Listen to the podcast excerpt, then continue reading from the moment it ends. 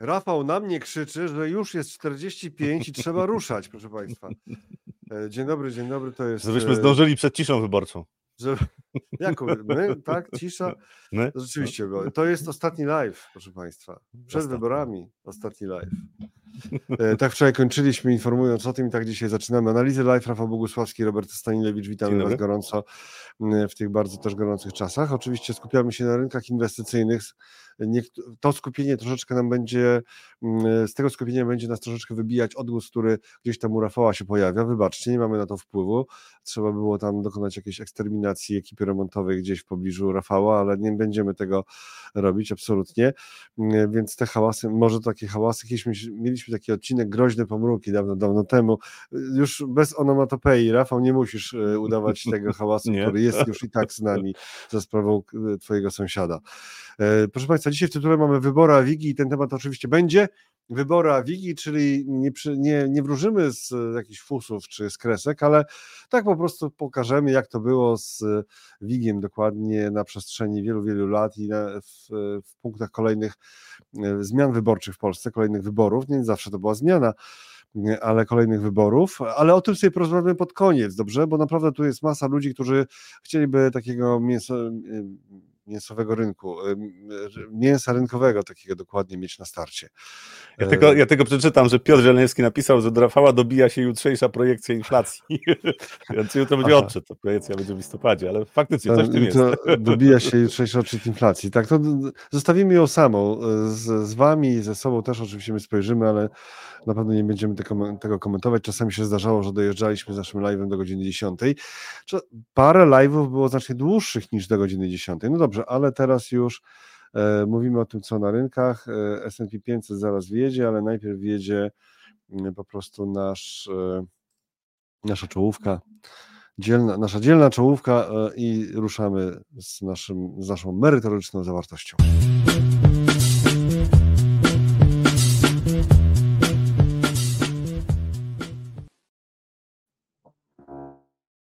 Analizy live, Rafał Bogusławski, Robert e, Myślałem, że taki dźwięk puścimy, to rzeczywiście głośno słychać coraz bardziej, ale mamy radę, że dacie radę i mamy nadzieję, że dacie radę i że wytrzymacie mimo tych dodatkowych e, dźwięków. Zatem, co dzieje się na rynkach? Krótki przegląd rynkowy. Byki jednak dały, dały radę, e, choć były takie obawy, że może tam ta, mm, że poprzednie zamknięcie w Stanach nie jest takie mm, mocne. E, I zwracam uwagę, tak, rzeczywiście niektórzy się już do nas troszeczkę przyczepiają, że my tak zaczęliśmy bardzo krótkoterminowo. Generalnie tak, faktycznie interesuje, interesuje nas długi horyzont, ale wiecie, że widzicie, rozumicie, skoro nadajemy tak często, to no, trzeba też spojrzeć, e, skoro się jest, e, a może nie trzeba, to piszcie, może trzeba zupełnie wywalić te bieżące rozmowy. No Ale- dobrze, ale Jeżeli patrzymy długoterminowo, to takie momenty na rynkach jak teraz był w, w ostatnich tam tygodniach, to są bardzo istotne momenty również dla powiedzmy średnioterminowych inwestorów. Ja po prostu pokazuję, że co pewien czas na rynku jest taki układ e, wydarzeń czy zachowania rynku. Też indeksy pokazują to, że można wnioskować na przykład, że e, podaż wyczerpuje się i jest szansa na to, że pojawiło się odbicie. Jak kilka elementów się poskłada, czyli na przykład teraz to, co się dzieje, osłabia się dolar, to można wnioskować, można zakładać, że tam w najbliższym czasie coś się wydarzy. Natomiast długo, długoterminowe inwestycje, no to w zasadzie możemy zrobić live'a raz na kwartał, no i będzie spokój. Znaczy po prostu powiem, że spodziewam się tego, że do końca roku są wzrosty na przykład na rynku amerykańskim. Do widzenia, zobaczymy się w styczniu. E, Po drodze, tak jak okaże się, że coś innego się wydarzyło, to nie robimy live'a. No po prostu pomyliłem się, tak, nie ma co komentować. Jeżeli ktoś chce analizować rynki, chce zrozumieć, co się dzieje na rynkach, to patrzenie na bieżące wydarzenia ma sens, co nie oznacza, że trzeba za każdym razem reagować na rynku. Natomiast ja pokazuję, staram się pokazywać to, że jeżeli w ciągu e, roku, tak mamy 12 miesięcy, jeżeli zdarzy się takie, takie trzy sytuacje w ciągu tych 12 miesięcy, na przykład na rynku amerykańskim, że to jest ten czas, kiedy prawdopodobieństwo sukcesu, zajęcia albo długiej, albo krótkiej pozycji jest większe niż 50%, to ja o tym mówię. I to, co się działo w ostatnich dwóch miesiącach, tak, y, czyli korekta na rynku amerykańskim, to, co się działo w ostatnich tygodniach, to jest pokazanie wnioskowania, które robi spekulant. Natomiast dla długoterminowego inwestora to też ma duże znaczenie, bo jeżeli rynki w najbliższym czasie nie wykorzystają tej szansy i rynek amerykański akcyjny by zaczął spadać, to prawdopodobieństwo tego, że wchodzimy w głęboką recesję, gwałtownie rośnie. A to już ma znaczenie dla długoterminowego inwestora. To znaczy, taki inwestor powinien wtedy redukować, albo wcześniej nawet zacząć redukować udział akcji amerykańskich w portfelu, czy w ogóle akcji w portfelu, bo prawdopodobieństwo Bessy spadków powiedzmy 25-30% będzie bardzo szybko rosło. To znaczy rynek, jeżeli nie doszacowuje czegoś i później jest zaskoczenie, czyli w drugą stronę tak zaczyna spadać, to e, wtedy e, raczej cykl inwestycyjny mówi, że raczej wtedy lepiej mieć więcej gotówki w portfelu, obligacji niż akcji. E, to co, to, co robimy tutaj na live, to jest edukacja, czyli ja pokazuję, że czasami uda się przewidzieć pewne rzeczy i wcale nie jest to proste, natomiast jest to możliwe. Natomiast jeżeli ktoś nie chce słuchać na codziennie live'ów, no to też może nie słuchać codziennie live'ów. Rafał, Rafał, ale spokojnie, spokojnie, to tylko dyskusja, rozmowa, bo tak już tak nie idźmy dalej. Bardzo ładnie to wyłożyłeś, ale, e, ale tutaj zakończmy ten wątek i już e, przejdźmy do tego, co dzieje się na rynkach rzeczywiście, żeby rzeczywiście już było konkretnie, czyli e, S&P 500 teraz się pojawi. No SP, SP500 jest w, w, w piąt, przedwczoraj była realizacja zysków pod koniec sesji, ale wczoraj też spodziewałem się, że będzie zmienność na, na tym rynku, czyli będzie taka sytuacja jak była.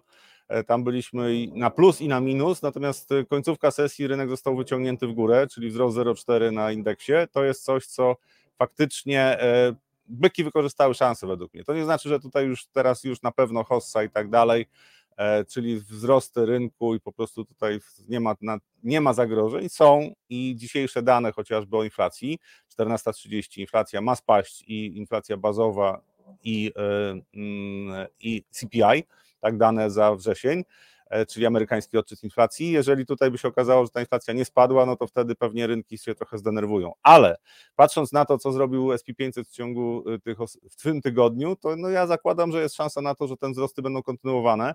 E, mój scenariusz dla SP500 jest taki, że idziemy na nowe szczyty, to znaczy zakładam, że 4800 zostanie pokonane mm, i pytanie e, oczywiście jak, jak bardzo, znaczy pierwsze pytanie tak, czy zostanie pokonane w ogóle. Natomiast to, co się wydarzyło w, w, w, tym tygodniu, no to jest ewidentnie to, że, że zaczęli kupować inwestorzy, którzy są przekonani, że te wzrosty będą trochę silniejsze. Jest raczej nie, nie ma takiego dużego przekonania, że to, to jest kolejna fala wzrostowa. Większość y, zakłada, że to jest po prostu odbicie w trendzie spadkowym. Znaczy takie, takie jest pozycjonowanie generalnie rynku. Nie jest to ekstremalne pozycjonowanie, więc to nie jest taki moment y, zwrotny na, na rynkach, że po prostu wszyscy byli po niewłaściwej stronie rynku. Natomiast jest to, co, to, co robi rynek amerykański w ostatnich dniach, raczej wskazuje na to, że byki mają przynajmniej na jakiś czas przewagę. Wspiera to sytuacja na dolarze, czyli dolar się osłabia. To widać też na e, dolar złoty, tak, to widać też na, e, na innych e, parach z dolarem. Może nie na rublu, bo rubel ma swoje problemy, ale na innych parach walutowych widać. To też od razu poprawiło sytuację na rynkach wschodzących. Hang Seng, o którym mówiłem w, w ubiegłym tygodniu, w tym tygodniu mówiłem, że kapitulacja nastąpiła, wczoraj też o tym mówiłem, kapitulacja nastąpiła inwestorów w ubiegłym tygodniu, czy w ostatnich dwóch tygodniach, więc odbicie powinno się pojawić, no i się pojawia, tak, Hang Seng rośnie cały tydzień, Nikkei, o nim też mówiłem, czyli Japonia też rośnie praktycznie cały tydzień, e, WIG20, no to tutaj już 2000 punktów pewnie się będziemy atakowali, e, pytanie, e, jak długo to potrwa, nie wiem, natomiast na razie jest według mnie szansa na to, że te wzrosty będą kontynuowane, właśnie między innymi dlatego, że w, ubiegłym tygodniu tak pesymizm był znacznie większy, jak e, e, e, Hamas zaatakował Izrael, to większość uważała, że to jest koniec wzrostu w ogóle, że teraz to już katastrofa. No proszę bardzo, to jest Hang Seng. Byliśmy w okolicach 17200, jesteśmy w okolicach 18200 czy 18300 nawet w tej chwili. Jak dojdziemy do 19 tysięcy, to zakładam, że pojawią się rekomendacje na, na indeksie, na Hang Sengu, to pojawią się re, rekomendacje z dużych banków inwestycyjnych, że może jednak faktycznie to najgorsze w Chinach minęło. To tak mniej więcej działa rynek. E, I e, ten pesymizm, który się pojawił, zwłaszcza pod koniec września, dotyczący rynków wschodzących, dotyczący mm, też perspektyw dla dolara, to znaczy optymizm do dolara, czyli inne waluty powinny tracić, no to był taki moment, w którym ja pokazywałem, że prawdopodobieństwo sukcesu, jeżeli zrobimy przeciwko większości, jest dość duże i to się w tej chwili dzieje. Tomasz pisze, wszyscy są skatowani tymi wyborami, że nastąpi euforia obojętnie co będzie. Znaczy warto pamiętać o tym, że jeżeli mm. patrzymy na, na sytuację... No, że uwaga, ja to wrzuciłem, proszę, ja to wrzuciłem ten komentarz, bo rzeczywiście on tak się wbija e, fajnie, tylko że wątek wyborczy Rafał zostawiamy na koniec live'a. Na koniec, nie, ale ja tylko w no. kontekście tego, co no. napędza WIG20, więc tutaj e, wybory, czy ewentualnie to, że w tej chwili można przyjąć, że rynek gra na to, że e, koalicja obywatelska czy opozycja wygra i wtedy pieniądze z KPO będą i w ogóle tam poprawi się sytuacja, jeżeli chodzi o też o finanse publiczne, zostawmy to, tak? Znaczy, ważniejsze mhm. jest to, co się dzieje na świecie. To znaczy, my korzystamy z tego, znaczy WIG20 korzysta z tego przede wszystkim, że jest risk on.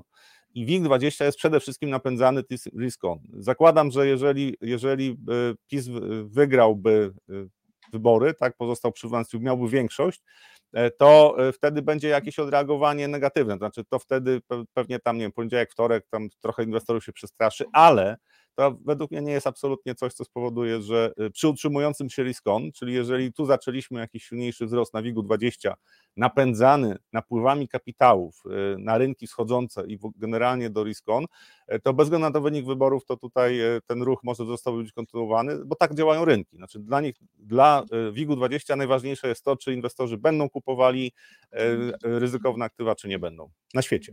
Mhm. W Polsce przy okazji.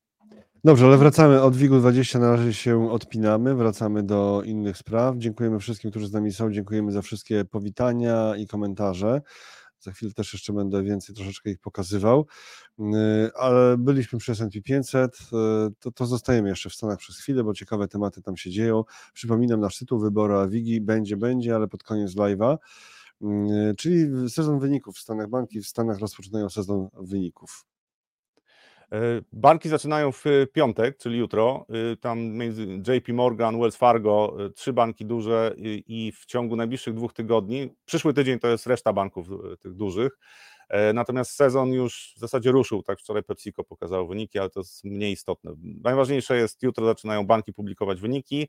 E, są e, oczywiście prognozy. W trzecim kwartale, w ogóle ogólnie dla SP500, wyniki mają się pogorszyć rok do roku, tak, czyli trzeci kwartał tego roku do ubiegłego o 0,3% i jest sporo korekt w ostatnich czterech tygodniach. Tam... Aczkolwiek ten ubiegły rok to chyba był jakiś taki w ogóle rekordowy, nie? Tak dobrze pamiętam? Co do nie, znaczy był bardzo mocny, nie? Znaczy był dość mocny, natomiast nie był, mhm. nie był bardzo rekordowy, znaczy rekordowy. No, wysokie marże. Że to były tak. wysokie marże i wysokie wyniki, tak. tak wyniki, spadek... wyniki były dość, dość dobre z tego co pamiętam, natomiast ważniejsze mhm. jest e, znowu nie to, co y, tak porównujemy rok do roku, tylko bardziej to, jakie korekty były. Tam sto kilkanaście spółek w ostatnich czterech tygodniach zrobiło korekty, jeżeli chodzi o prognozy na ten trzeci kwartał. E, i e, ponad 60% skorygowało w dół, czyli znowu przygotowali rynek do tego, że może być e, że może być trochę słabiej. Natomiast jeżeli chodzi o banki, to banki są jednym z tych sektorów, w ogóle instytucje finansowe, przede wszystkim ubezpieczyciele, którzy mają poprawić wyniki. I tutaj jest spodziewany wzrost między innymi dochodów odsetkowych. Duże banki powinny korzystać na tym, co się dzieje w bankach regionalnych. Natomiast w ogóle najważniejsze jest to, w najbliższe dwa tygodnie czyli następne, następne dwa tygodnie, tak? Do końca tego tygodnia, e,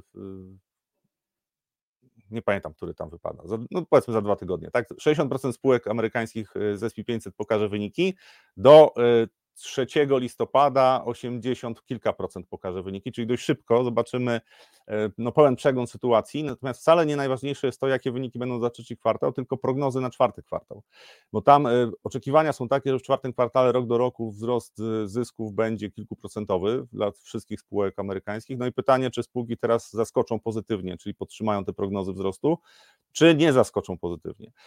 Oczywiście same wyniki za trzeci kwartał też powodują na poszczególnych spółkach, tutaj spodziewam się, że duże ruchy mogą być, bo e, będą zaskoczenia. Tam nie wiem dlaczego, ale Amerykanie to w ogóle jakoś tak, nie wiem, oni przestrzegają tego, że faktycznie nie ujawnia się informacji poufnych, nie to co u nas. e, jak spółki nawet z WIG-20 mają publikować wyniki, to już wcześniej kurs się zachowuje odpowiednio, spółki. Już pomijam te e, New Connect, tak, albo mniejsze spółki, bo u nas to w zasadzie można przewidywać na podstawie kursu, jak się zachowuje spółki, jakie będą wyniki. To w Stanach Zjednoczonych faktycznie większość jednak nie wie, jakie będą wyniki. Są Oj, są wyjątki, Rafał, są wyjątki, znaczy to, to, są wyjątkowe, to są wyjątkowo negatywne przypadki, ale generalnie przecież mamy świetne spółki, świetną giełdę. I nie mówię ironicznie, chociaż tak to może brzmieć, tak, ale no, no mamy dużo tak. biznesów prywatnych, które naprawdę, no ale zobacz na e, e, SWIG, MWIG40 i na część funduszy małych i średnich spółek, które rzeczywiście, wiesz, no, robią robotę. No, Oj, tylko, tylko no, WIG20 zawsze, zawsze wraca ale WIG20 to nie są, ale WIG20 to nie, nie są no wiem, ironizuję, tak. No, słuchaj, teraz, ale tak, tak, wbiłem ci się, ale też, żeby powiedzieć, że teraz pokazujemy coś wa bardzo ważnego. E, pokazujemy bardzo ważne, to jest oczywiście notowania, e, notowania e, SP500, tak, i mhm. zmiany, jeżeli patrzymy na wykres, i zmiany EPS-ów. Czyli tutaj jest to czyli poprawa zysków na, na akcje na akcje średnio dla spółek z SP500, tak, ważone kapitalizacją. E, I jeżeli ktoś e, twierdził, tak, że w poprzedniej dekadzie wzrost zysków amerykańskich spółek e, wynikał przede wszystkim ze wzrostu wskaźnika PDE, no to jak popatrzę na ten wykres, to poprzednia dekada to był bardzo szybki wzrost zysków spółek amerykańskich. To była główna główna siła napędzająca wzrosty indeksów. Oczywiście wskaźniki też wzrosły, czyli y, szybciej rosły kursy niż zyski, natomiast generalnie była podstawa do tego. W Europie było inaczej, przynajmniej do 2018 roku.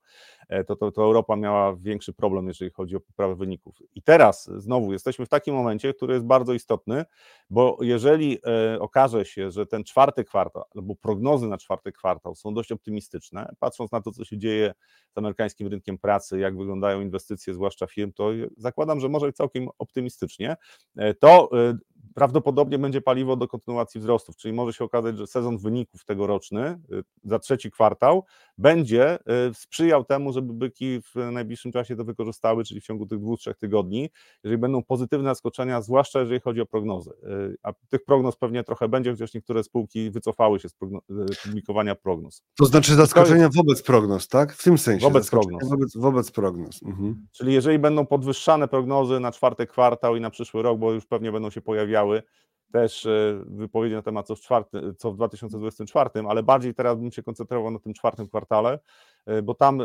wcześniej były już prognozowane wzrosty zysków, tak, EPS-y miały wzrosnąć 7-8%, to fluktuuje, na razie jest tak, że wszyscy się koncentrują na tym trzecim kwartale, ale myślę, że jak miną te dwa tygodnie, publikacji wyników, czy już połowa spółek pokaże wyniki, to uwaga się znowu będzie przenosiła stopniowo na czwarty kwartał. I tu będą komentarze, to będą analizy, tak, czy faktycznie, czy faktycznie te spółki są w stanie wygenerować taki wzrost y, wyników.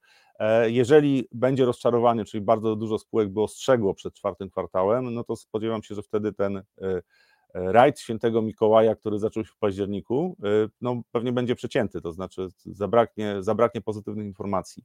E, natomiast na razie stawiam na to, że tutaj nie będzie tak wielu negatywnych informacji, żeby, żeby to zatrzymać. Natomiast y, to, co napędza wzrosty y, z akcji amerykańskich, z cen akcji amerykańskich, no to są wyniki. Znaczy tutaj patrząc na to, co się działo na 2020-2021 po tym załamaniu, oczywiście tam firmy miały możliwość e, wykorzystania tego, że e, im większa firma, tym lepiej e, i im większy monopolista, tym lepiej, to znaczy im trudniej było szybko konkurencji wejść na jakiś obszar, no to te firmy bardzo korzystały, tam też marże bardzo szybko wzrosły w Stanach Zjednoczonych, marże wzrosły do ponad 13%, to w ogóle wydaje się, wydawało się wcześniej niemożliwe nawet dla E, spółek amerykańskich, natomiast marża, e, marża operacyjna 13% no to jest taki poziom, który jest bardzo wysoki. To są, patrząc z drugiej strony, to są zagrożenia na najbliższy e, na najbliższe kwartały, bo według mnie no, aż tak wysokie marże w perspektywie na przykład następnych dwóch lat są trudne do utrzymania, to znaczy mało prawdopodobne, żeby to zostało utrzymane. Natomiast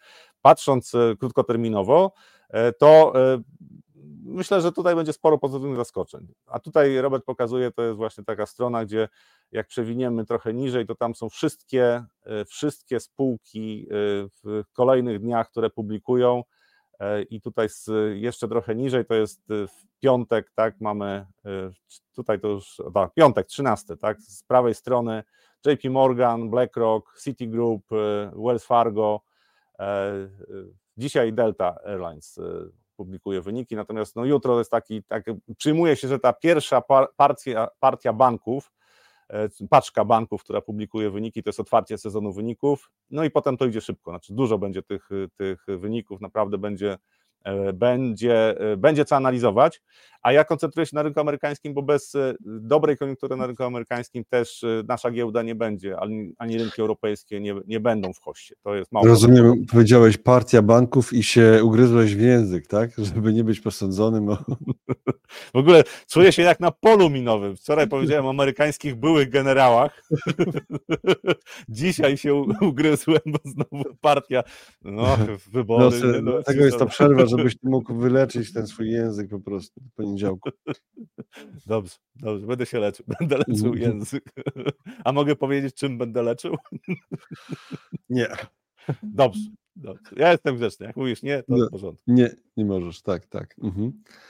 E, Okej, okay. E, dobrze, zasłuchałem się. To teraz jeszcze o mm, cenach producentów, też w Stanach, prawda? Że tam coś odbiło. Zaraz, jak to? Przecież Fed tak bardzo podniósł, przecież tak walczy z inflacją. No i co? No i tutaj e, ja, e, jeżeli ktoś słucha nas częściej e, i, i nie przeszkadza mu to, że. Przestań, to już temat bardzo miniony. Się, już...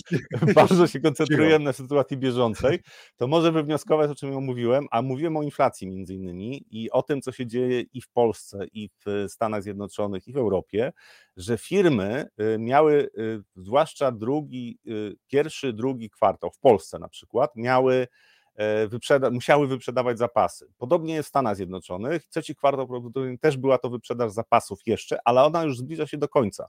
To znaczy firmy oczyściły sobie magazyny i w tej chwili e, to, co sprawiało, że mieliśmy taki ładny spadek cen producentów, e, właśnie się kończy.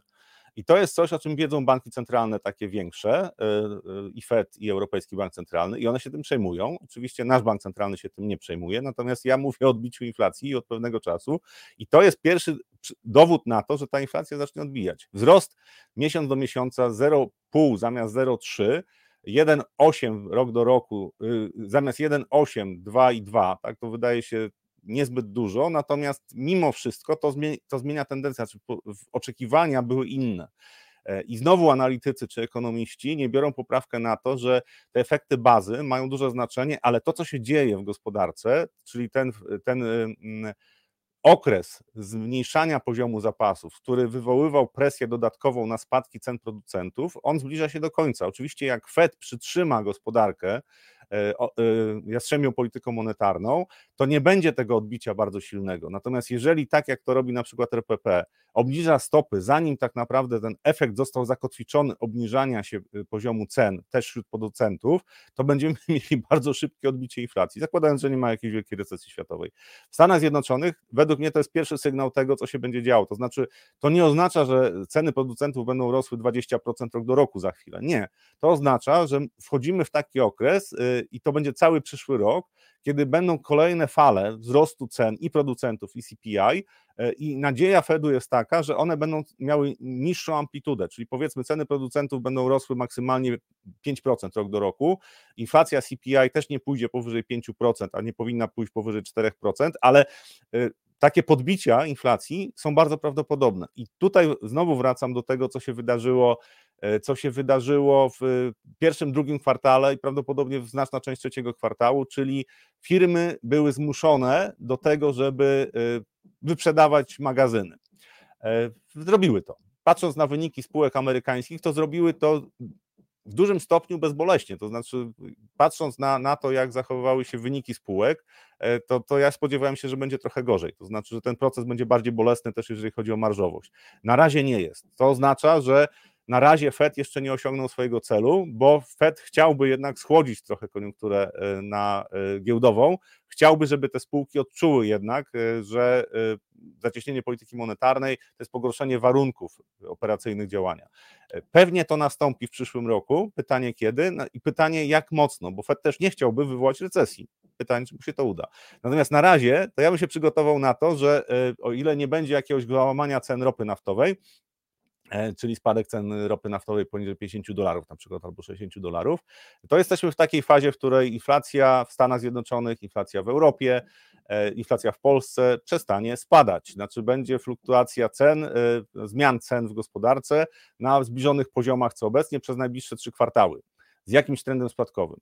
Wykluczam scenariusz, znaczy bez scenariusza totalnej, głębokiej recesji, w gospodarce światowej, tak? bo wtedy to ceny pospadają, faktycznie ceny ropy pospadają i tak dalej, i tak dalej, i tak dalej. Na razie przygotowałbym się na to, że w kolejnych miesiącach będą te odczyty mniej jednoznaczne, czyli dezinflacja nie będzie postępować w takim tempie, jakby sobie życzyły na przykład banki centralne. To dołóżmy do tego wypowiedź, e, mm, wypowiedź, wypowiedź pani z Fedu, e, Mary Daly, San Francisco, szefowa Fedu w San Francisco o neutralnej stopie procentowej w Stanach. Znaczy to w ogóle jest takie mm, już trudniejszy może fragment dla części z nas. E, ale Rafał bardzo chciał o tym Państwu opowiedzieć, bo e, szefowa Fedu w e, San Francisco mówi, że ta neutralna stopa procentowa, neutralna, a nie naturalna, tylko neutralna, będzie wyższa, ale to nie jest tak, że ona będzie wyższa po wsze czasy, tak? Czyli nie będzie o 5, nie będzie o 5 punktów procentowych, tylko pół punktu procentowego wyższa. Mhm. Natomiast co to jest ta neutralna 5, stopa procentowa? Zobacz, o 5, czyli te 5%, które u nas tak brzmiało bardzo głośno na pewnym wystąpieniu dotarło do Stanów i to jest komentarz e, szefowej z Fedu San Francisco do tego, co się dzieje w Polskiej, do tych wypowiedzi, które padają w ramach no, wystąpień, konferencji w ramach polskiej polityki monetarnej. Wow! No słuchaj, No. to taki, taki tor myślenia, ale co, może coś w tym jest, może coś w tym jest, natomiast Nie. dyskusja, W Polsce, pa, e, w Polsce padło wielokrotnie na pewnej konferencji 5%, 5%, jak dojdzie do 5% i tak dalej, a szefowa Fedu San Francisco teraz mówi, nie przemyślała, długo to trwało troszeczkę, taki mówi teraz nie, nie, nie 5, 5, no nie, będzie, po, będzie wyżej, ale nie 5. I nie po wsze Nie, czasy, i nie po wsze będzie- czasy. No dobra, będzie wyżej, tłumacz o co natomiast to chodzi. jest, to jest w ogóle dyskusja, bo y, mm, mm, akademicy, tak? Czy, ale to też z punktu widzenia Fedu, czyli osób, które podejmują decyzje na temat poziomu stóp procentowych, to odpowiedź na pytanie, jaki poziom stóp procentowych jest neutralny dla gospodarki, jest bardzo ważna. E, bo e, przyjmuje się, że jest pewien poziom stóp procentowych, oczywiście za tym idą, znaczy tych stóp procentowych, które, e, które wyznacza bank centralny, za tym idą oczywiście banki komercyjne, udzielają kredytów po określonych stawkach, tak, biorąc pod uwagę to, co się dzieje na rynku międzybankowym, który jest w dużym stopniu kontrolowany przez bank centralny, że jest taki poziom stóp procentowych, który jest neutralny dla gospodarki, to znaczy ani nie powoduje nadmiernego wzrostu kredytu, w gospodarce, ani nie powoduje kontrakcji, czyli nie, nie ma spowolnienia.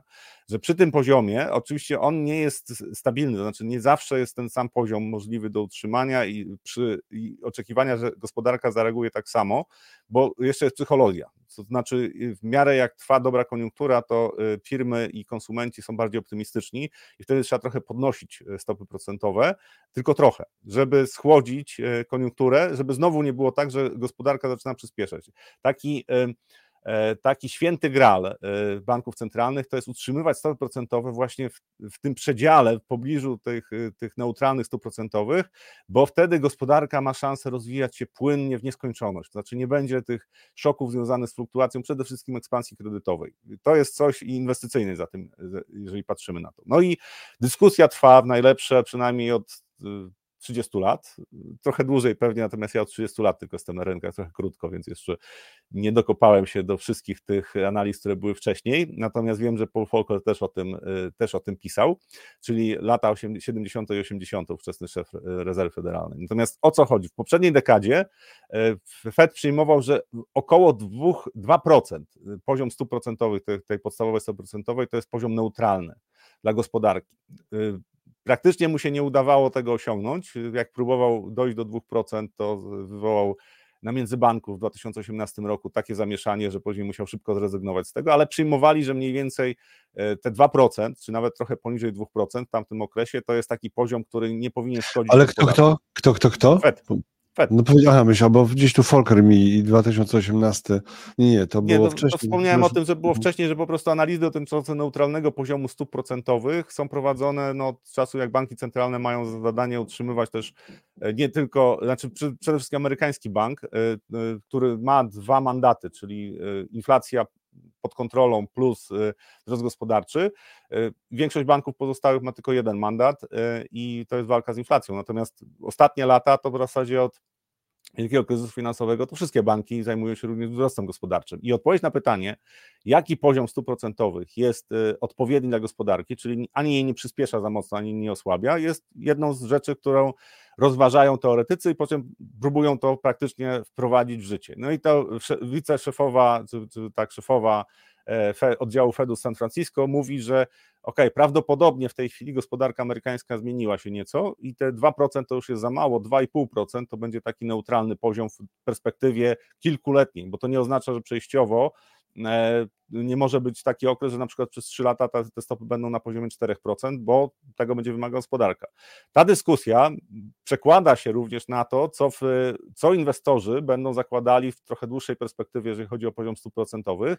To powinno rzutować i wydaje się, że trochę, trochę pomogło e, obligacjom amerykańskim długoterminowym, bo rentowności 10-letnich obligacji już nie są pod taką presją wzrostową, e, czyli e, to dociera, te sygnały docierają ze strony Fedu do do, rynków i wydaje mi się, że jeżeli nie będzie jakichś szoków dużych, e, związanych z podbiciem inflacji, nie będzie jakichś szoków związanych z wydarzeniami geopolitycznymi, to inwestorzy zaczną znowu bardziej przychylnie patrzeć na te długoterminowe obligacje amerykańskie, no bo jeżeli Fed mówi o tym, że do OK, my przez pewien czas utrzymamy stopy procentowe mm, na powyżej 5%, ale długoterminowo E, to nadal uważamy, że taka neutralna stopa y, procentowa w Stanach Zjednoczonych to nie będzie 4%, tylko to będzie 2,5%, no to szanse na to, że kupując obligacje amerykańskie dziesięcioletnie, ja w tej perspektywie zarobię coś dodatkowo, jeżeli dzisiaj mam rentowności tam pod 5%, czy 4,7, 4,8, e, rośnie.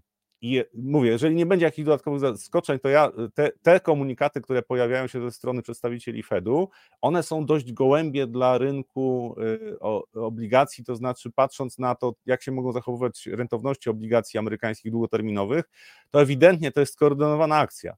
Te wypowiedzi z ostatnich dni, y, też wiceszef Fedu y, mówił o tym, że już w zasadzie tak wzrost rentowności obligacji amerykańskich spowodował, że to jest jakby dodatkowe zacieśnienie polityki monetarnej, czyli Fed już nie mhm. musi podnosić stóp procentowych. To są sygnały, które wysyłają, żeby uspokoić sytuację na e, długoterminowych obligacjach. Według mnie to będzie oddziaływało na rynki w perspektywie następnych tygodni. To może spowodować, że i dwuletnie, i dziesięcioletnie obligacje zaczną ceny ich rosnąć. Dlaczego? Bo tam jest gigantyczna pozycja spekulacyjna. Jeżeli Fed zmieni oczekiwania rynkowe, e, to może się okazać, że za chwilę będzie jakaś hossa na rynku obligacji amerykańskich. To by pomogło też polskim i ogólnie europejskim obligacjom. I tutaj Paulina napisała wcześniej, że te 2,5-3%. Bardzo dziękujemy za ten komentarz. Jeszcze wrócę do innych komentarzy, także zachęcam do tego, żeby te komentarze pisać, a także zachęcam tych, którzy oglądają nas już nie jako live, tylko w nagraniu. Też prosimy o komentarze, choćby dla zasięgów, a czasami jak ktoś zacznie pisać dla zasięgów, to te, potem mu się też coś takiego bardziej merytorycznego ulewa E, nawet jeżeli to jest krytyka jakaś czy sugestia, co zmienić, to też bardzo, bardzo prosimy. E, to teraz co? To teraz już e, jeszcze pytania o amerykańskie wybory ewentualnie, czy tam też czy, czy to może mieć wpływ. I pokażemy złotego, Rafał, jeszcze, bo były postulat o tym, żeby coś o złotym i dziesięciolatki polskie, które też tam się poprawiły. To jeszcze tak już króciutko, bo dzisiaj miało być krótko. To między nami nasze wewnętrzne ustalenia, których nie konsultowaliśmy wprawdzie z wami, ale były. To zdradzę. E, czyli, e, czyli co, teraz jeszcze zostałem w Stanach, tak? Nie, zostałem w Stanach, tak? E, bo wybory w przyszłym roku. Czy, czy tam to, to może być jakieś też trzęsienie? Tu są oczywiście spekulacje, że Fed zacznie obniżać stopy procentowe przed wyborami i tak dalej. Przypomnę, że często, nie zawsze, ale często było tak, że jak Fed obniżał stopy, to już spadki się pojawiały na tak. giełdach, no bo to oznaczało, że trzeba gospodarkę ratować, czyli ten akurat y, spadki stóp procentowych wcale nie są takim, nie muszą być tak, a raczej zwykle nie były dobrym sygnałem dla rynku akcji. Znaczy to wynikało z tego, że Fed przeciągał wcześniej, to znaczy za długo i, i mhm. za wysoko, okay, ale za długo trzymał aspekt wyborów polityczny w Stanach, a rynki. E, wybory, wybory prezydenckie w Stanach Zjednoczonych zazwyczaj nie mają dużego znaczenia, e, jeżeli patrzymy na koniunkturę giełdową, natomiast te wybory mogą być szczególne, bo tam podział społeczeństwa jest bardzo silny i to, co e, demokraci próbują zrobić, żeby uniemożliwić Trumpowi e, kandydowanie, no to jest coś, co podgrzewa atmosferę, więc ja zakładam, że w przyszłym roku w Stanach będzie bardzo nerwowo przed wyborami i to może pośrednio rzutować, znaczy nerwowo politycznie, tak, spodziewam się, że po prostu poziom debaty przedwyborczej będzie porównywalny do tego, co w tej chwili się dzieje w Polsce. I to jest coś, co może rzutować na, na zachowanie giełd. Natomiast jest jeszcze druga rzecz, która nie, nie dotyczy bezpośrednio samych wyborów, tylko tego, co się będzie działo w najbliższym czasie. Do połowy listopada sobie dali czas kongresmeni i senatorowie, do, żeby ustalić przegłosować ustawy budżetowe, bo oni na razie odroczyli y, w czasie to, co, co nad nimi wisi. Tam nie ma porozumienia, jeżeli chodzi o budżet na przyszły rok. I tutaj za chwilę może się zacząć znowu nerwowo robić, bo y, republikanie, zwłaszcza ich prawe skrzydło, może nie ustąpić.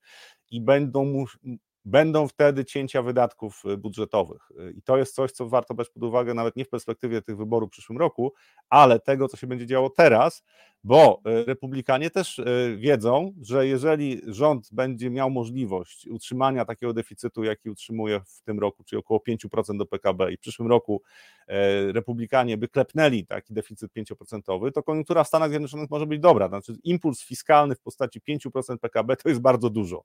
To nawet jak część idzie na Ukrainę, część pójdzie do Izraela tak pieniędzy, żeby sfinansować e, działania wojenne, to i tak zostanie powiedzmy te 3% dodatkowo, czy tam 4% e, PKB i to jest coś, co będzie wspierało gospodarkę. Tam, jeżeli chodzi o infrastrukturę, to po prostu firmy nawet bez wsparcia rządowego i tak już inwestują, jest dobrze, więc wybory e, mogą spowodować, że trochę przyszłoroczne wybory mogą spowodować, że już w tym roku odczujemy walkę polityczną pomiędzy obiema partiami. Same wybory, według mnie, wynik wyborów nie będzie miał aż takiego, tak dużego znaczenia. Dla poszczególnych branż pewnie tak.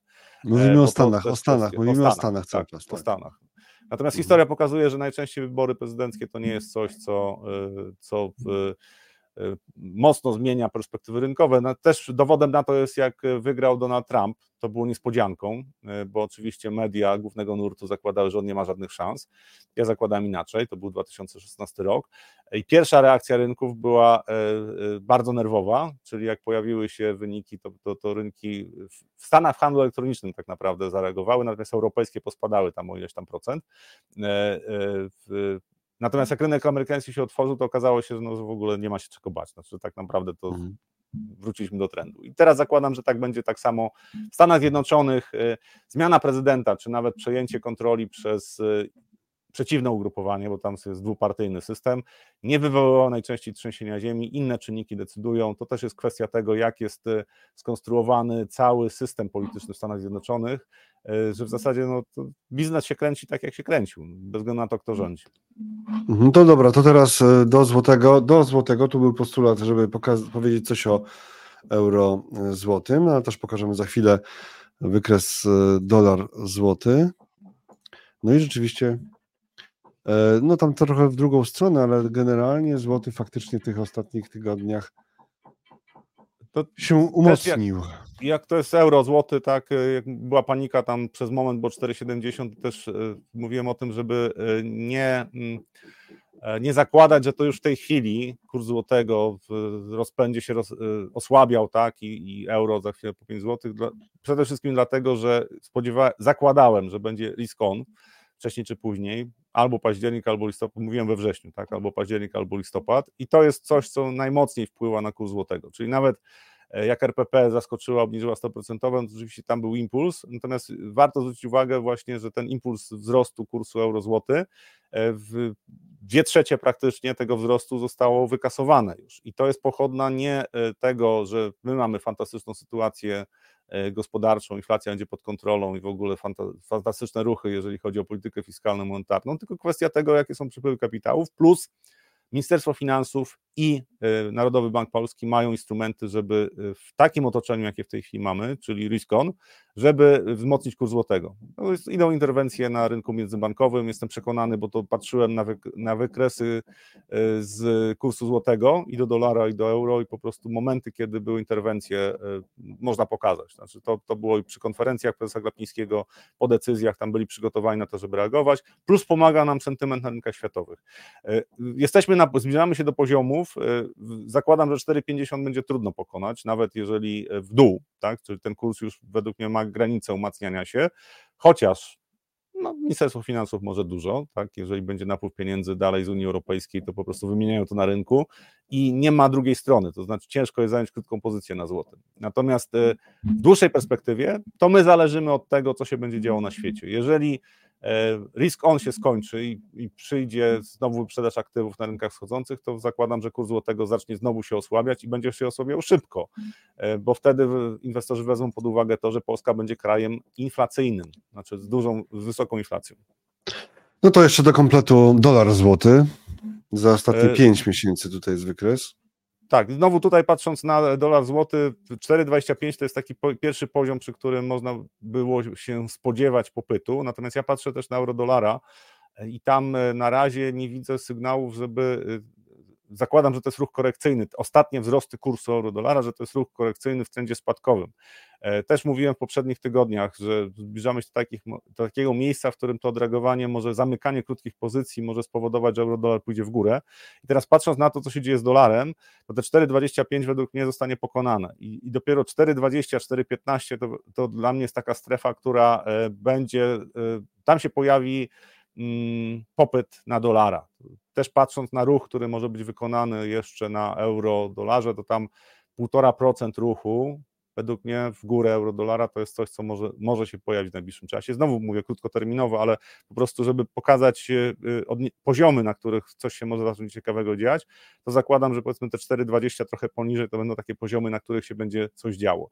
I kluczowe nie jest to, czy my mamy mm, prawidłową politykę monetarną, czy my mamy silną gospodarkę. Dużo ważniejsze jest to, jaki jest sentyment światowy do rynków wschodzących. I ten sentyment w ostatnich dniach zdecydowanie się poprawił.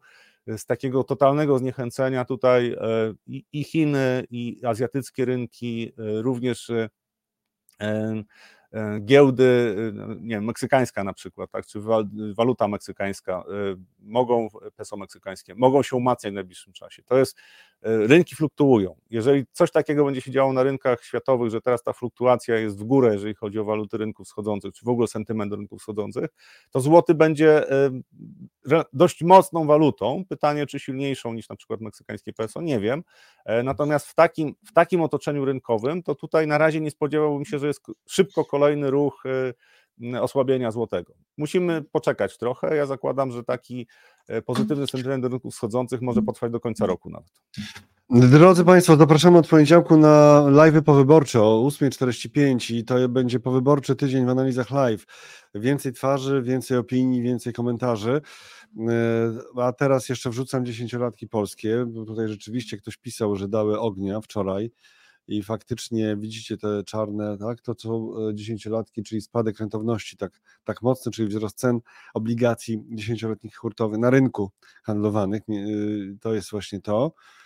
Y, a Rafał, co, jakbyś to skomentował? A ja znajdę. No, mamy risk on, znaczy to też, też że w ostatnich dniach mówiłem, że jeżeli utrzyma się pozytywny sentyment do rynków schodzących, to waluty, e, waluty, e, obligacje i akcje to są traktowane jako jeden pakiet. To znaczy rynki wschodzące mają to do siebie, że jak jest risk on, to poprawia się koniunktura na rynku długu, poprawia się znaczy koniunktura na rynku akcji. Co to znaczy risk on? Risk on to znaczy, że inwestorzy globalni stwierdzają, że no czas e, bardziej ryzykowne aktywa e, w portfelach, żeby się pojawiły, e, czyli kupujemy między innymi rynki wschodzące. Rynki wschodzące są zawsze potraktowane jako bardziej ryzykowne aktywa, tylko różnica jest właśnie taka, że jeżeli patrzymy na rynki rozwinięte, to bardzo często obligacje zachowują się inaczej niż e, rynki akcji. Obligacje ceny rosną wtedy, kiedy spadają ceny akcji. Natomiast na rynkach wschodzących najczęściej jest tak, że rosną ceny obligacji, rosną ceny akcji, rośnie kurs waluty danego kraju. Po prostu płynie kapitał po całości.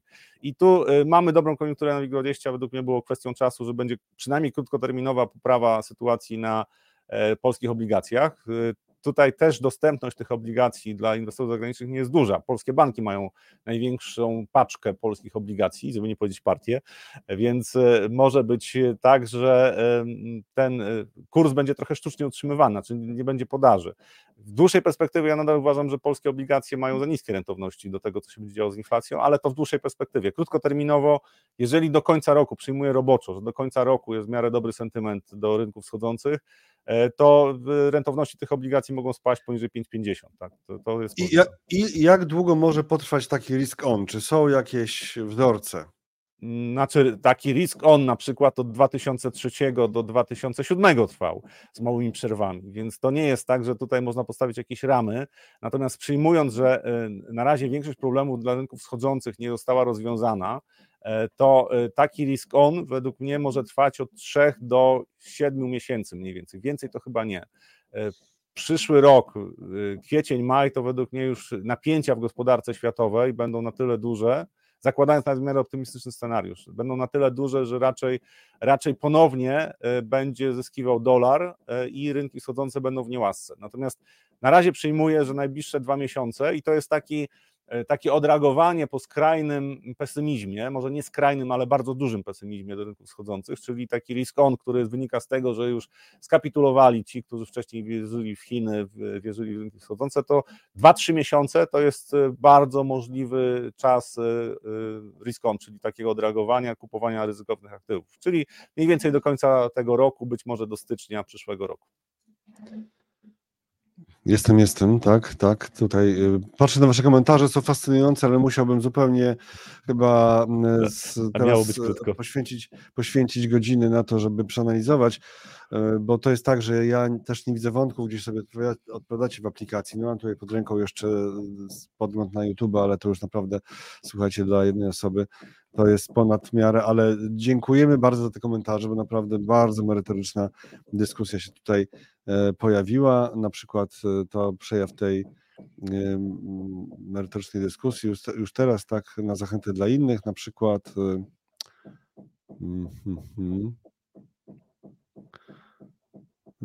No, ktoś tam puka do ciebie, to jutrzejsza, tak? Jutrzejsza inflacja puka. No chodziło o to, że jak ktoś, o właśnie, tak, inflacja spada gdzie, jeśli ktoś przytył w ubiegłym roku 20 kg, a w tym roku 10 kg, to chudnie czy tyje? Takie pytanie. E, ogórki z najwyższej półki odpowiadają, tycie spada. No tak. No, no, no, tak, ale to y, y, znaczy deflacja, nie mylić deflację z dezinflacją. Dezinflacja to jest no, obniżanie tempa wzrostu poziomu, cen. Tak. Obniżenie tempa wzrostu ceny. Natomiast jednak... warto pamiętać, bo ja też czytałem takie e, analizy, że jeżeli właśnie ktoś, e, nie wiem, w, w lutym tak, przytył 18%, czyli była taka inflacja. Mówisz analizy, tak? Czy takie były, tak? Tak, Dobra. analizy takie były. To, czy to raczej a, takie żarciki, nie? Dobrze, kontynuuj.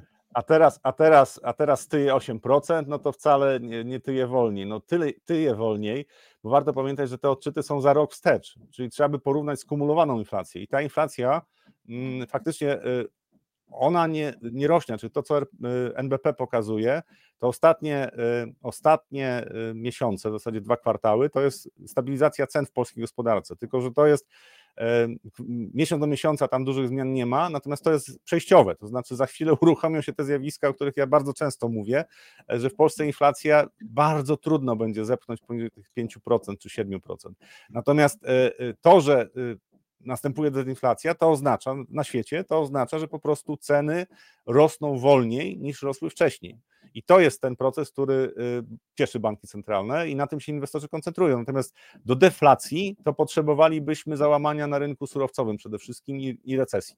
I wtedy mamy scenariusz deflacyjny. On nie jest y, niemożliwy, y, bardziej to by była kwestia 2025, tak mi się wydaje. Znaczy po prostu, jeżeli będzie wielka recesja, tak, że po prostu patrząc w skali świata, że spowolnienie gospodarcze będzie potężne, e, to takie procesy deflacyjne mogą się uruchomić, natomiast prawdopodobieństwo tego jest bardzo niskie. Więc te, te dyskusje na temat tego, czy rośnie, czy spada, są bardzo ciekawe, natomiast mamy proces dezinflacji, czyli spada, obniżania się tempa wzrostu cen. I one dalej rosną i to jest fakt, znaczy rosną tylko wolniej niż rosły wcześniej.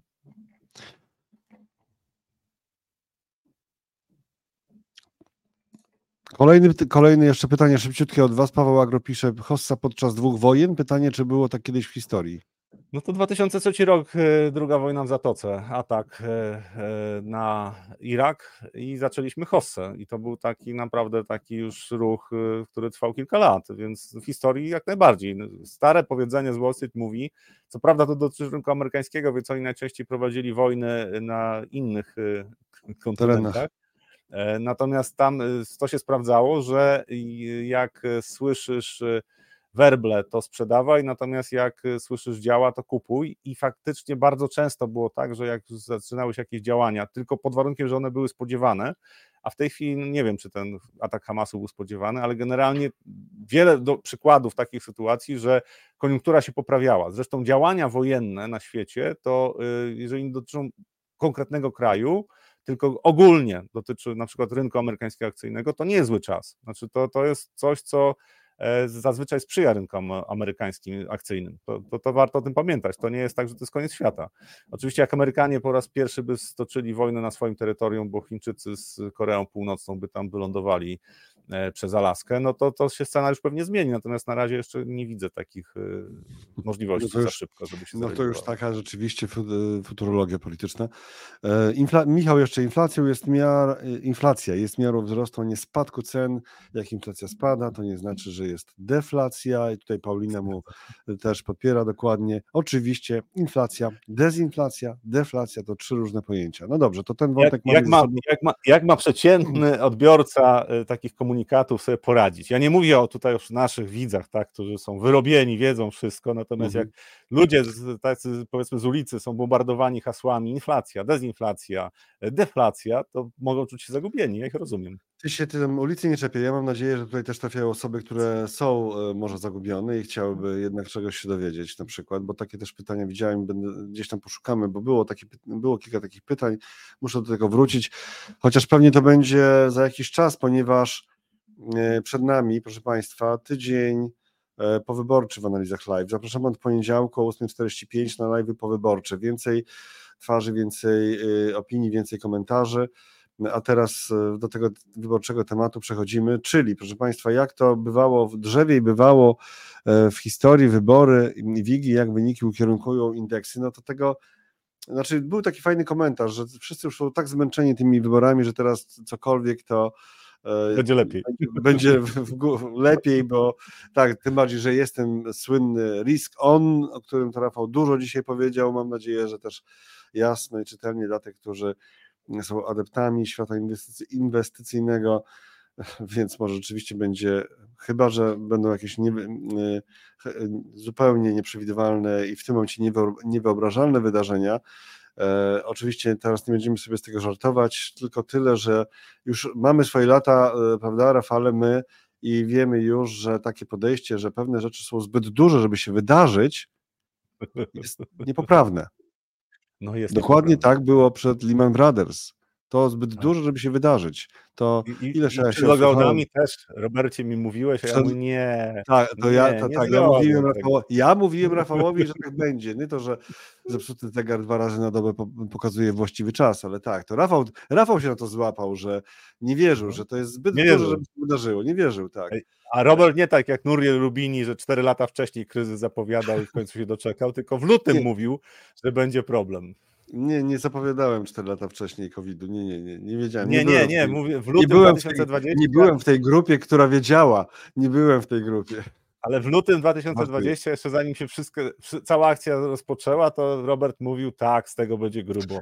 Ja nie wiem, czy to nie był koniec stycznia. Dobrze, ale to zostawmy. Czyli tak, to nie jest tak, że jeżeli są pewne potencjalne zjawiska, które są jakieś ogromne i przerażające, to nie jest tak, że one się nie wydarzą, dlatego że są zbyt duże, żeby się wydarzyć. Przepraszam, nie chcę niczym straszyć, tak, ale teraz już idziemy do naszej pięknej grafiki przez Roberta, naszego kolegę Roberta wykonanej, gdzie widać mm, właśnie WIG od e, tam zamierzchłych czasów, tak, proszę bardzo.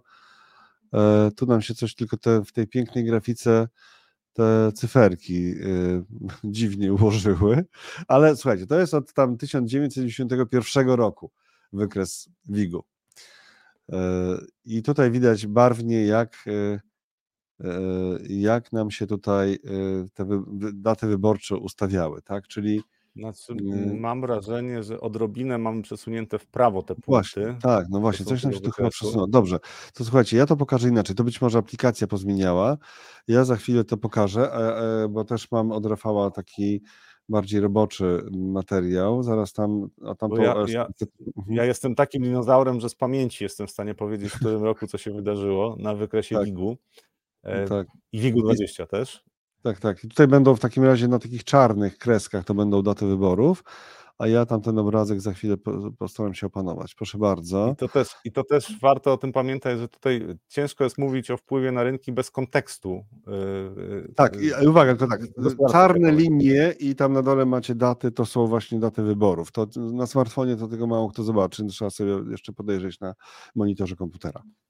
Czyli patrząc, patrząc od y, prawej strony, tak, czy 2019 rok mieliśmy wybory, no i potem 2020 wygląda, że rynek się załamał, tylko wiadomo, że to nie jest pochodna wyniku wyborów, tylko lockdownów i tego, co się wydarzyło na świecie. Kolejny, kolejny moment i to jest w zasadzie jedyny, jedyny przypadek, kiedy wybory wpłynęły mocno na to, co się wydarzyło w, z WIG-20, czyli te spadki były w dużym stopniu wzmocnione przez wynik wyborów. Kolejny tylko który rok? Który teraz? Y, idę od prawej strony. Pierwsza czarna mhm. linia to był 2019, czyli to załamanie później na rynku to jest 2020. Idziemy w lewo, czyli 2015. Tak? Y, druga czarna linia, od, y, patrząc od prawej strony, czyli ten, patrzyłem ostatnie wybory, przedostatnie wybory. 2015 mhm. to był też październik, I e, dlaczego spadki były e, wtedy na polskiej giełdzie? To 2015-16 to była bessa przemysłowa, to na całym świecie te indeksy, które były powiązane z starą ekonomią, zachowywały się słabo. Amerykański rynek też nie zachował się dobrze, ale tam trzymały ten rynek high-techy. Natomiast co się wydarzyło? No, wcześniej było tak, że w Polsce inwestorzy zakładali, że wynik wyborów, no to tam partie sobie opowiadają, że coś tam zrobią, ale generalnie nikt tego nie robi, znaczy nikt nie było tego poważnie. No i PiS zaczął robić to, co powiedział, że zrobi, na przykład prowadził e, podatek, znaczy podatek e, bankowy, tak, to był pomysł, który okazało się będzie realizowany. To spowodowało dociśnięcie na, e, na bankach i dlatego te spadki mhm. były. Jak pójdziemy... Dobrze. Tak. Dobrze, a możemy zacząć jednak od tej historii najdalszej, tak? Od, od tego, damy radę w ten sposób, Rafał? Tam jest pierwszy, e. który, który jest pokazany, to jest 97 rok, w 93 roku był, była Czekaj, 90, Nie, 93 jest pokazany, a teraz ja pokazuję jeszcze historycznie, buty pokazuję, nie, nie, to jest, proszę, mój błąd. Ale to coś w kontekście tego, że wybieram, wybieramy się w jakąś długą podróż. Tak, tak, no bo były solidne, takie trapery mocne, tak. Dobrze, to posłuchaj, bo teraz Robert, e, nasz kolega, przygotował taką piękną grafikę z animacją. E, no to może jakoś tam skorzystajmy z tego e, i pokażemy, co tu się działo po kolei. Nie wiem, czy tak analizowałeś aż głęboko tak, te no wydarzenia wyborcze. No to właśnie, ty pamiętasz, pamiętasz na przykład wybory, to był 31 mm, E, maja 1993 roku, tak? I tam. Maja co, czy co tam. Słucham? Maja czy września? E, Wszyscy... To tak. Mhm.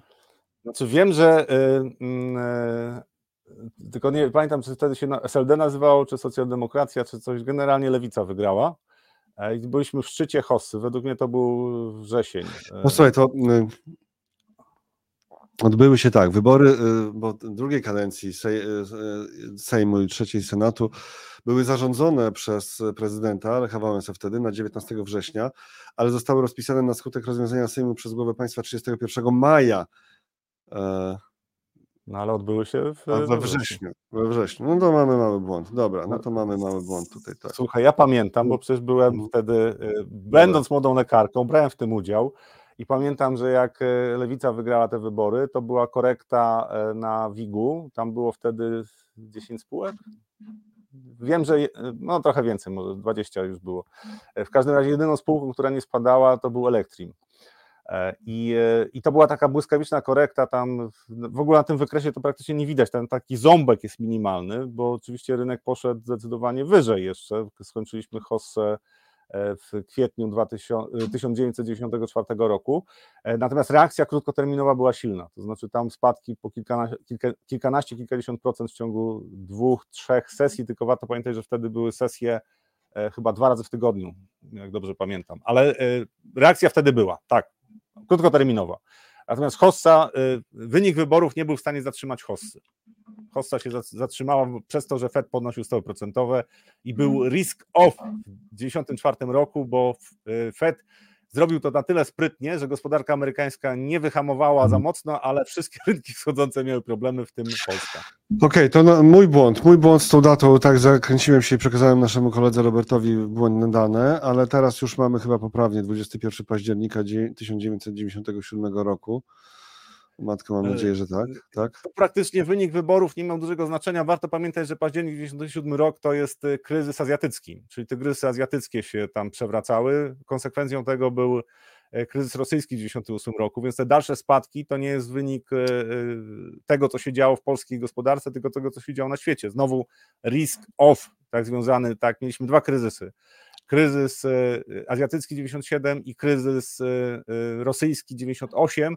Kryzys rosyjski o mało nie wystrzelił w kosmos całego systemu bankowego europejskiego, więc to sam wynik wyborów nie miał specjalnie znaczenia. To wtedy AWS wygrał, tak? Znaczy to było Mhm. coś, co zostało przyjęte przez rynki, jest ok.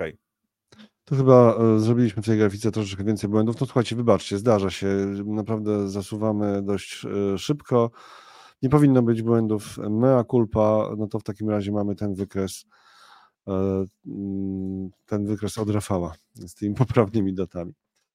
No Ups. dobrze, to tutaj, tutaj Tak. e, tu, ten pierwszy to był 97, kolejny to jest e, dwa, e, 2001 rok. Mhm. I tutaj pomału kończyliśmy, kończyliśmy Bessę na e, pochosie internetowej, więc to też nie wynik wyborów spowodował, że e, sytuacja się poprawiła zdecydowanie, tylko e, na, na giełdzie później, tylko po prostu na świecie. Tak zaczęła się hossa w ogóle na rynkach wschodzących.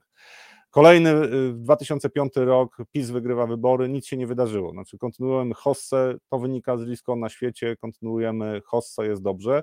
2007 y, wygrywa mm, Platforma Obywatelska, no i zaczynają się wielkie spadki, tylko to nie jest wynik wyborów, tylko y, szczyty były osiągane w czerwcu i w y, listopadzie, październiku y, i na giełdach światowych, tak, czyli w Stanach Zjednoczonych i w, na innych rynkach. Podwójne szczyty były w 2007 roku ukształtowane. Potem był Lehman, więc te spadki nie jest kwestia wyniku wyborów, to jest kwestia tego, co się działo na innych rynkach światowych.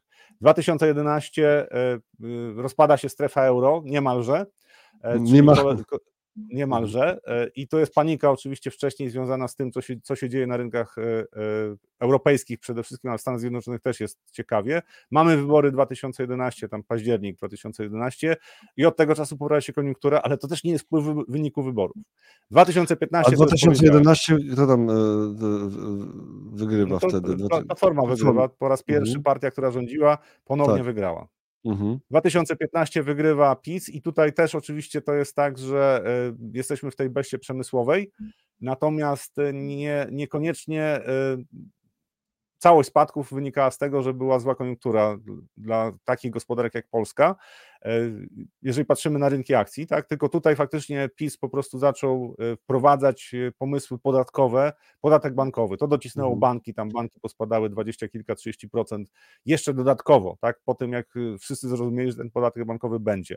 Ale rynki się ustabilizowały, potem kolejny, poprawa koniunktury znowu na rynkach wschodzących, czyli 2016-17 bardzo dobry okres.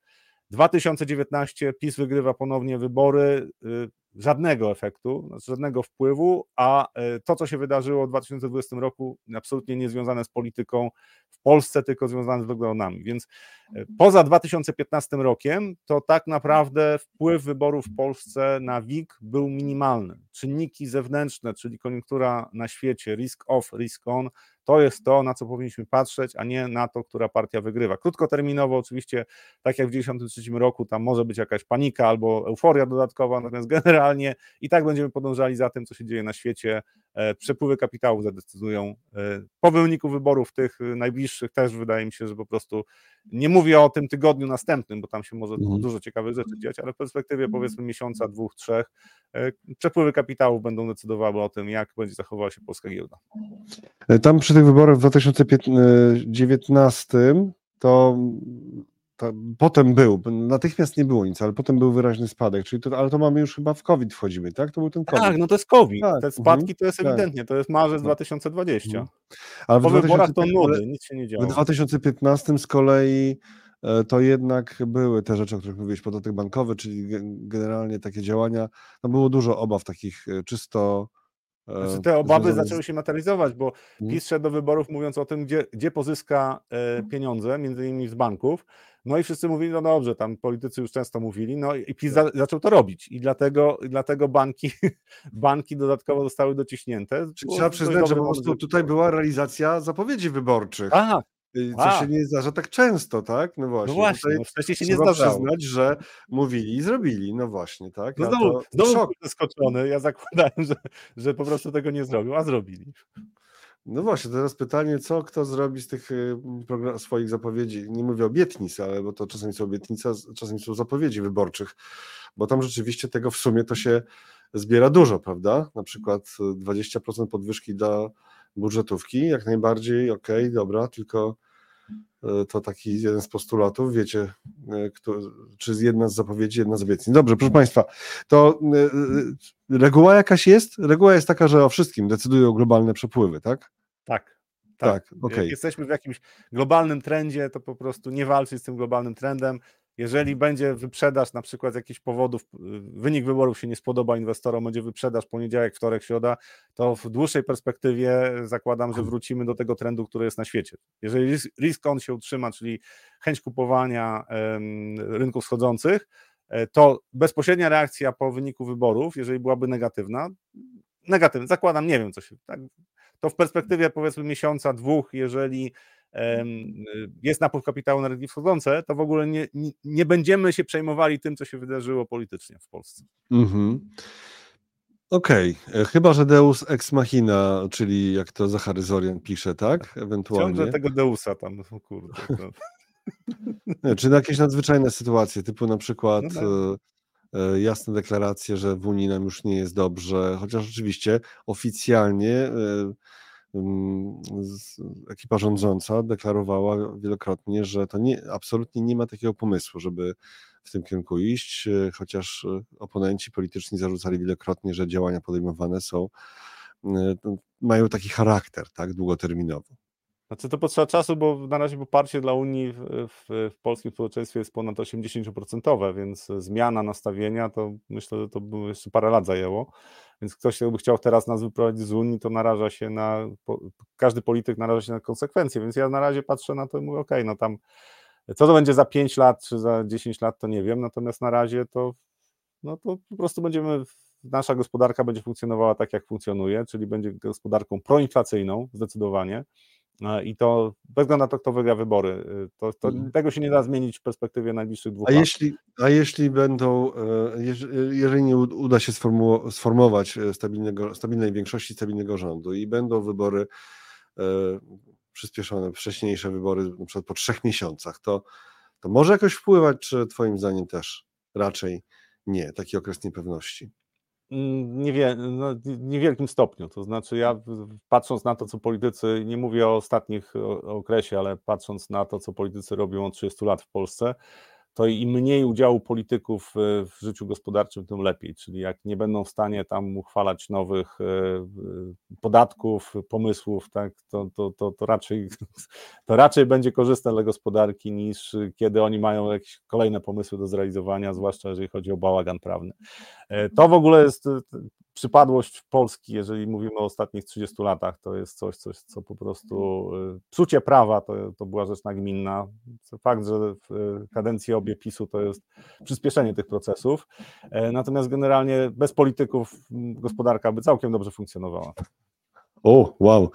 Budżetówka ma obiecane od nowego roku 12% od PiS, 20% od PO. Inflacja i tak gwarantowana. Razem 32. Razem 30. Mr. Tom. E, tak, e, Orban wygrał i Bux pobił rekord wszechczasów, proszę bardzo. Ja bym, ja bym zwrócił uwagę, jak wiele cen jest zamrożonych w tej chwili. Już pomijam Orlen, ale ceny Mm. energii, e, VAT, tak.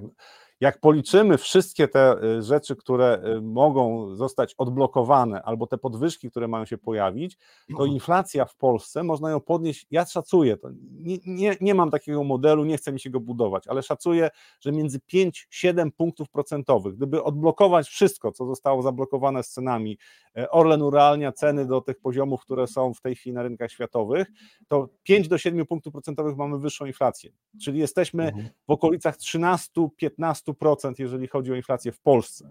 Co nie znaczy, że y, ta inflacja musi tak podskoczyć. Natomiast generalnie odmrażanie cen w gospodarce będzie postępowało i my mamy w zasadzie zagwarantowane, że inflacja powyżej 7% to będzie coś, co, z czym będziemy się zmagali w perspektywie następnych, nie wiem, 8 kwartałów, 10 kwartałów.